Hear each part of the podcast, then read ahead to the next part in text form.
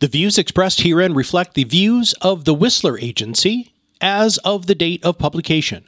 These views may change as conditions change. The views expressed herein are not intended and should not be construed as investment advice, and they do not address any individual's specific situation. Welcome to Whistler While You Retire with Tim Whistler from the Whistler Agency. Here you will learn how Tim helps clients avoid taking unnecessary risks in retirement. With a fiduciary responsibility, Tim's mission is to help retirees and soon-to-be retirees create a greater sense of confidence about their retirement plan. Now, on to the show. You've decided to choose a financial advisor. Good move. But before you shake hands, take a few moments and ask a few questions. This may help avoid an unpleasant surprise down the road. Tim Whistler has some thoughts on what to ask and why. I'm Patrice Sikora. Tim, first of all, it isn't easy to talk about money, especially when it's our own. But these questions go even further than that. Why should they be asked? Well, and you said that in your opening statement, trying to avoid unpleasant surprises down the road. Nobody wants to go through that, especially when we're dealing with decades of savings, of sacrificing, of doing without to create this pot of, assets and financial funds that are going to be used for retirement. So yeah, you're exactly right. We don't want there to be any unpleasant surprises. And I think, a lot of times too, you and I were talking about this before we went live. I just constantly hear different types of statements and remarks made from people that kind of get me thinking, well, maybe they didn't ask enough questions beforehand, and no fault of their own. A lot of times we don't even know what questions to ask. This is the first time we've done this. It's like with me and my analogy of plumbing, right? I don't care about it, but I want that professional to know a lot more than I even need to know how even, what questions to even ask. So I think in our profession here, I think this would be kind of a good little conversation for us to have, maybe just to kind of share some questions that people should be asking, because not only are these, obviously this is not a full comprehensive list, but I think this is a good to get the conversation started and to keep the conversation moving forward. But these are the different types of things that I expect people to ask of me. And if they don't, I always like to make sure I share this information with them.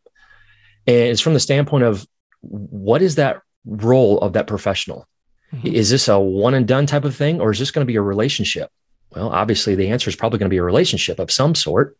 So therefore, I think the more we know, not only about the advisor themselves, and also more importantly, the products and the strategies, but again, we're driving right back towards that end all be all of having enough information so that we can make an educated and informed decision. Well, the first question on your suggested list is actually something that we always ask new people coming into the program here. How'd you get into the business? What led you to get into financial services?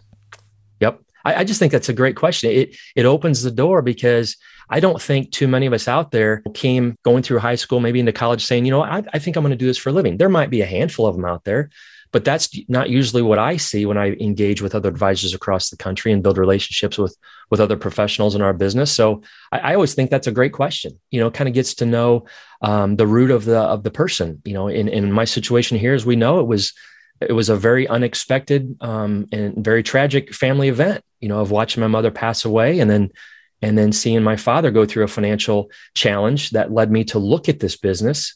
And then start earning my licenses while I was still working in corporate America, and then fell in love with it. And now here we are, 18 years full time. Wow. And that's what led me into it. I think that's just a good question, just to kind of give an idea of what's the background. Where did that advisor come from, and why are they in that business? And maybe what other insight do they bring to the job?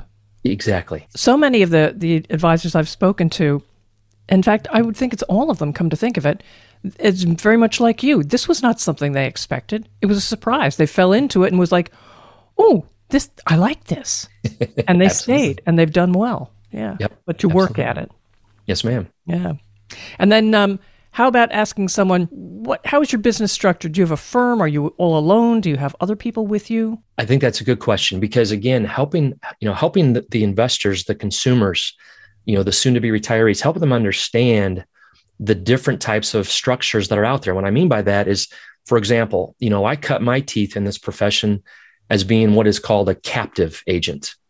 I was basically an advisor/agent of one company. one firm, right? So I'm captive. I can only represent that company and their products. So if there was a non-competing product, of course, I could go out there and do that if I wanted to. But any other products that were similar by contract, I was not allowed to even talk about those. So it was dealing with one company. Well, after being with that firm for a little over 3 years, then I restructured my firm to go from captive to what we call independent, right? So now I'm independent. I don't represent any one particular company. I then can go out there and you know, affiliate myself with maybe a marketing organization, or maybe, you know, go out there and get an RIA, a registered investment advisory firm that gives me access to investment, you know, opportunities for clients. But in the big picture, I can sit down with a client and, you know, listen to what they're trying to solve, the challenges, the concerns that they have. And then I can bring in maybe a couple different companies, because again, that whole phrase of jack of all trades and a master of none, I still think that's very relevant, especially when we are dealing with entities and trying to provide solutions to clients. So therefore, I think that's a good question. You know, maybe obviously if somebody walks into a building and it has a specific brand name on the building, I don't want to name names, but you know, obviously they're pretty, you know, sure about how that firm is structured. But like for me, the Whistler Agency, what does that mean? You know, who do you work for? Those types of things. So I think it's a fair question for people to be asking of advisors. Well, the third question on your list here, are you a fiduciary 100% of the time? I actually borrowed that one. I came across that not too long ago. And, you know, obviously the fiduciary is an important question, but I love how this particular one said 100% of the time.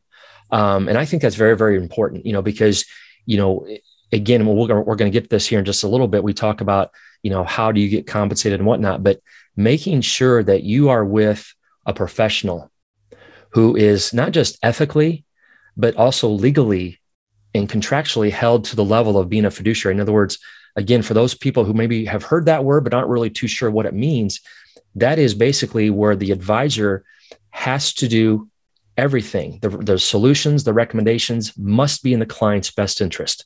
So just that quick story that I've told before about the couple who came in, we went through a fact finding. As I always do, I ask about everything: assets, income, expenses, liabilities.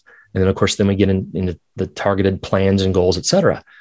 But when this particular couple came in and shared with me that they had tens of thousands of dollars in credit card debt, you know, that's when I immediately stopped that conversation from talking about investments and retirement planning and saying, okay, before we move forward, that has to be addressed.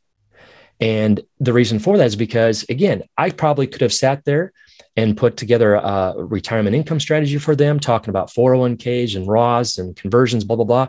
But would that have been in their best interest? Absolutely not, because they need to spend down and get that credit card debt under management before moving forward with a recommendation. So therefore, that's an example, a very simplified example of the role of a fiduciary, making sure that your recommendations are in your best interest and not the interest of the professional. Well, what about the 100% of the time part of the statement? Again, just from the standpoint of everything has to be done. It's not just, okay, you know, we're going to put together this strategy here, this recommendation for this time being, and then maybe the next part of the conversation or the next, you know, part two of the strategy doesn't abide by that. That's why we talk about that. I think that's why it's an important question to ask and phrase it that way. Are you a fiduciary 100% of the time?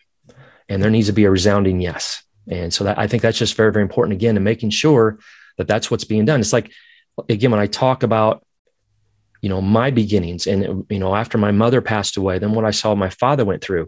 So what the advisor did to my dad, you know, my dad was a blue collar electrician for Caterpillar here in Central Illinois. Very, very intelligent man. I mean, one of the most intelligent men I've ever met, but he didn't know anything about retirement income planning, as most people don't. And he was with a particular advisor during a very strong bull run. And thankfully, my dad, you know, keeps a lot of his statements, or at least he did way back then when I was first getting in this business. And he had me kind of glance over them. And Patrice, we were going through a significant bull run, and this advisor was buying and selling so many different transactions. Uh-huh. He was using Class A mutual funds, which basically means that the commissions are upfront. So my dad's account was kind of just remaining flat while the market was just exploding and doing very, very well. Well, is that, so the question would be, are those transactions in my father's best interest? That's one of the things we have to look at. Yeah. It you know, it's not really illegal, but it's significantly unethical. There was no reason to justify the first time that he opened the account for my father, but then 100% of the time, which means ongoing. Mm-hmm. All right, when you're serving a client, is the recommendations you're making still in the role of a fiduciary? So I think that's why it's an important question to be asking of an advisor that you're considering working with. That's a very important question. Not that any of these others are not, but that definitely. But it also brings up the question, if you are a client and you suspect that perhaps you're not being served in this manner, and your advisor supposedly is a fiduciary, what do you do? Well, that's the role of, you know, there's consumer advocates out there. I mean, that, you know, everything that we have that we offer to clients from the standpoint of if it's an insurance product, like a fixed index annuity, for example, or a life policy or an asset-based long-term care policy, all the way up to an investment solution. You know, our custodian is TD Ameritrade, and we right now clear everything through Simplicity Wealth, the registered investment advisory firm. Consumers and investors have access to all those people. They need to be reaching out to those people and saying, hey, this, you know, obviously the first thing would be to possibly address it with the advisor, just saying, you know, this is the recommendation you made. Why would you make this recommendation for me? And maybe they've got something in their mind that maybe, well, what if we'd have done this? Mm-hmm. You know, that type of scenario. So kind of they can, you know, kind of work that out with the advisor. But again, heaven forbid it would come to this. They have means. They can reach out to the insurance company. They can reach out to the investment advisory firm that they're affiliated with and ask questions, because there's always going to be, you know, somebody in their corner, either from a compliance standpoint or a suitability standpoint, that can help support the client. And that's why a lot of people are apprehensive about working with a professional, because again, we've seen way too many examples. We hear too many stories about how professionals are taking advantage of people. And so it's best to be, you know, our best advocate and understand that these are the people that can help us should we encounter a situation like that. The next question is one that I found very hard to ask. How do you get paid? Yes. Let me ask you a question, Patrice. Why do you find that question hard to ask? I did. For my financial advisor, when I asked him, he kind of looked at me and he gave me an answer, but I didn't quite understand it. So I kept drilling. And it's almost as if you're calling their integrity into question. I don't know. It was hard for me. Yeah. Yeah. Understandable. I just think it's a fair question to ask, you know, understanding how an advisor is compensated for their time. Now, you know, obviously, again, some practices hang their shingle by talking about, you know, we are a fee-based only advisory firm. You know, they hang their shingle that way. With myself as the Whistler Agency, we earn, you know, our, you know, revenue through commissions, through different insurance products. We also earn revenue through, you know, fees, advisory fees, those different types of things. So again, just making sure that the consumer understands how they're compensated and ultimately, what is it going to cost them? You know, I think we're going to get to fees here in just a little bit, but what does that trickle down effect to the consumer lead to? I mean, I don't think anybody's too upset that an advisor is making a living. In fact, I think a lot of clients are pretty happy that their advisor is making a living, because I think they want them around for a while. So I think that's okay. But I also think it's a very fair question. And it's, again, I always kind of look for that question, especially as the conversations continue to build one on the other and you feel like you're getting closer and closer to that ultimate decision. If it's not asked, I even ask people, hey, would you like to know how compensated for my time? Because a lot of people will ask me, you've put a lot of time and effort in these conversations. How do you get paid? So I just think it's a good question for people to be thinking about and asking. And then the next one, what is your investment philosophy?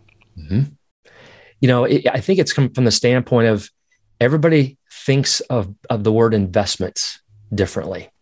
You know, when you think of ROI, return on investment, well, that can mean, you know, if you ask 10 different people that same question, you might get 10 different answers. Mm-hmm. Well, I think in our world here, it can be the exact same thing. What is your investment philosophy? Are we focused more on building wealth for clients and helping them build that nest egg?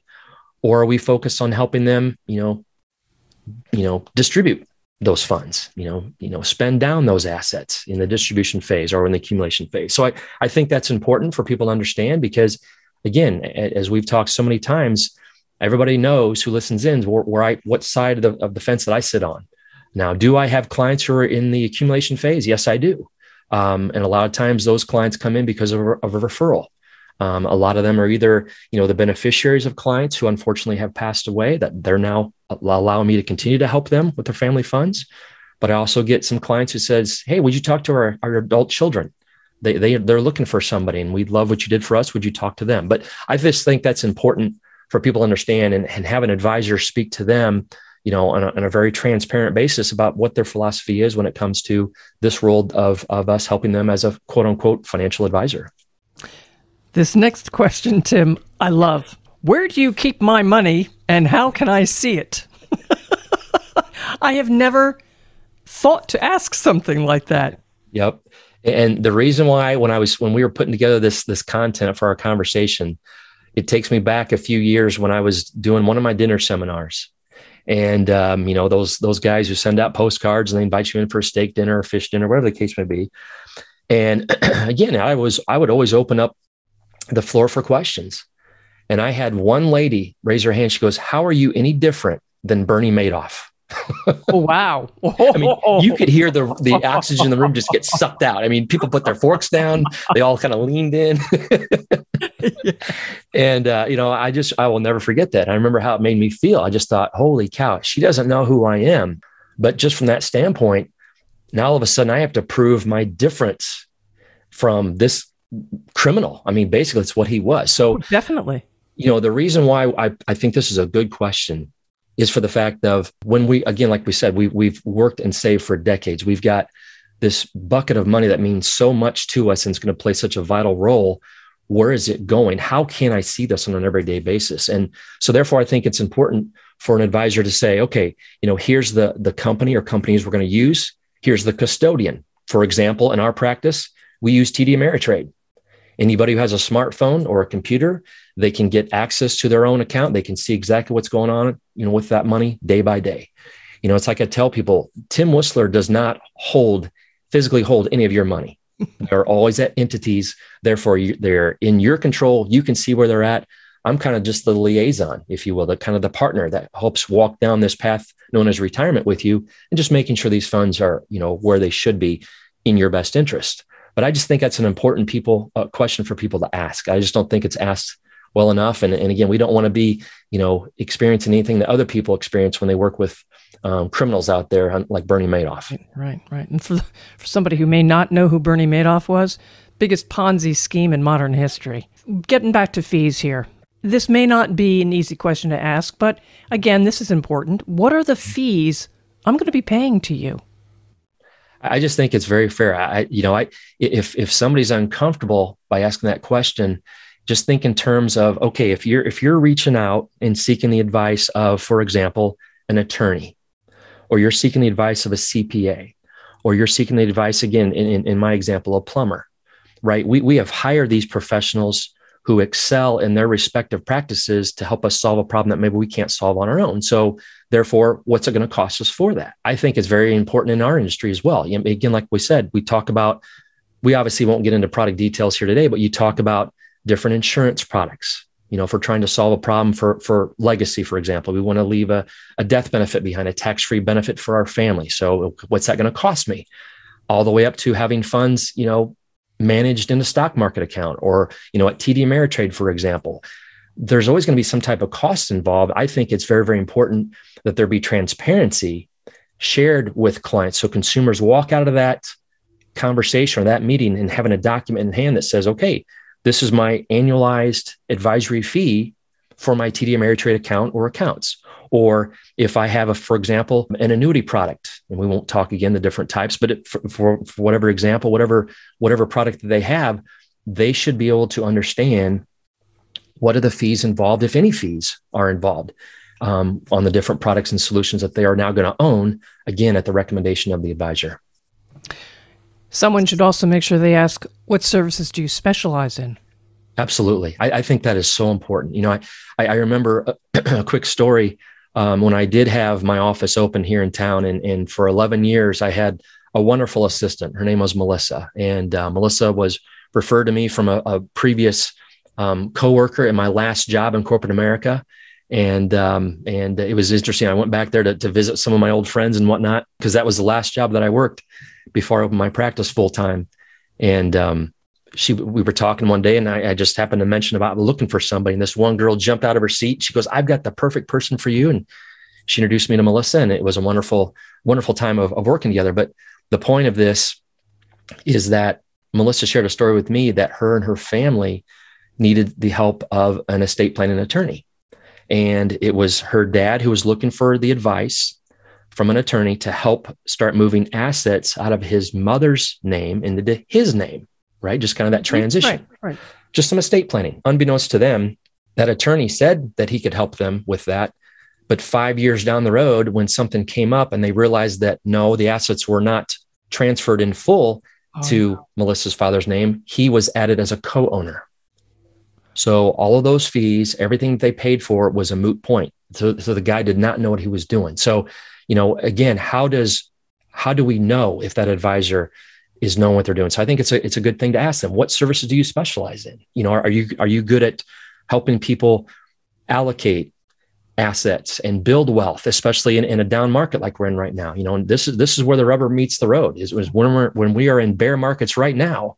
I think this is where the specialty of an advisor really shines. What are we doing for clients when we're going through tough times like this? You know, if I'm getting ready to retire, if I'm a couple of years away from retirement or a couple of years into retirement, I'm concerned about a down market. We've talked about sequence of returns risk before, right? So how do you help me like you've helped other people? So I just think that's a very fair question. Let the advisor explain to them when they maybe when they offer a couple of sentences back in response, ask for some examples. You know, I think that's very fair because, again, it's no different than working with a healthcare professional. If we go to our primary care physician and that PCP refers us to a cardiologist or to a podiatrist, whatever specialist we're going to, I mean, I think it's kind of natural for us to ask questions of that professional, you know, because, again, we don't know what we don't know. So I think it's just important for us to understand what is the specialty of that advisor in the firm in which they serve clients. And then the last question here is one that I did not even consider, but ask your potential advisor what resources they use in creating strategies for clients. I just think it's important. Just from the standpoint of Excel spreadsheets are pretty powerful, but when it comes to the moving parts of retirement, you know, retirement is simple, but it's complicated at the same time. It's simple from the standpoint of what are we doing with our days now? We're no longer exchanging 40 plus hours a week at a job. We're now just enjoying life at our own pace. You know, we wake up when we're done sleeping. We don't know what time it is because we don't care. Those different types of things, right? So when we're putting together an income plan for a client, a retirement income plan, and now we're going to mitigate and address all the different risks that we've talked about on previous episodes. We're going to mitigate longevity. We're going to talk about legislative risk. We're going to talk about taxes, inflation, everything. How on earth are we able to kind of take all of that complication of all those different moving parts and make it simple? What resources do we utilize? And I just think it's an important question for people to understand because, again, for myself, that is a tool. You know, that's a very important tool. It's no different than if a person hires a carpenter and has them come into the house to do some work. We obviously want that carpenter to know, number one, have the right tools for the job. And number two, how to properly use those tools. You don't want them, you know, using a hammer when a screwdriver will do, obviously, you know, and it's a rough example, but in my world, you know, what software are we using? What data points are we looking at? You know, how are we going to optimize Social Security? What's the tool that you use to maximize a pension? You know, those different types of resources, they're available to advisors. There are some that are good and some that are not good. And I just think it's an important conversation to have with an advisor that we're considering to partner with. And second of all is, okay, can you show us an example? You know, give us a John and Jane Doe example of retirement income strategies or Social Security optimization, whatever the case may be. I just think it's a good and very fair question. And again, if that advisor is in this business for the right reasons, and that's helping another human being solve a problem they couldn't solve on their own, they would be thrilled to show them what resources and strategies that we use when putting together an income plan for clients. All right, Tim, those are 9 great questions that people should ask any potential advisor. But I have one more question for you. Shoot. How can people reach you? That's an easy one. I love that one. So our email address is tim@thewhistleragency.com. Again, still no Teen Whistler. They can find us online at thewhistleragency.com. And you can call me here at my desk at area code 309-291-0491. And it is your money. You have the right to know about the person you choose to care for it. Follow this podcast for many more thoughtful and insightful episodes, and please share with others. I'm Patrice Sikora. Thank you for listening to Whistler While You Retire. Click the subscribe button below to be notified when new episodes become available. The information covered and posted represents the views and opinions of the guest and does not necessarily represent the views or opinions of the Whistler Agency. The content has been made available for informational and educational purposes only. The content is not intended to be a substitute for professional investing advice. Always seek the advice of your financial advisor or other qualified financial service provider with any questions you may have regarding your investment planning. Investment advisory and financial planning services offered through Simplicity Wealth, LLC, an SEC-registered investment advisor. Insurance consulting and education services offered through the Whistler Agency. The Whistler Agency is a separate and unaffiliated entity from Simplicity Wealth, LLC. This podcast is designed to provide general information on the subjects covered. Pursuant to IRS Circular 230, it is not intended to provide specific legal or tax advice and cannot be used to avoid penalties or to promote, market, or recommend any tax plan or arrangement. For insurance products discussed, guarantees are backed by the financial strength and claims-paying ability of the issuing insurance company.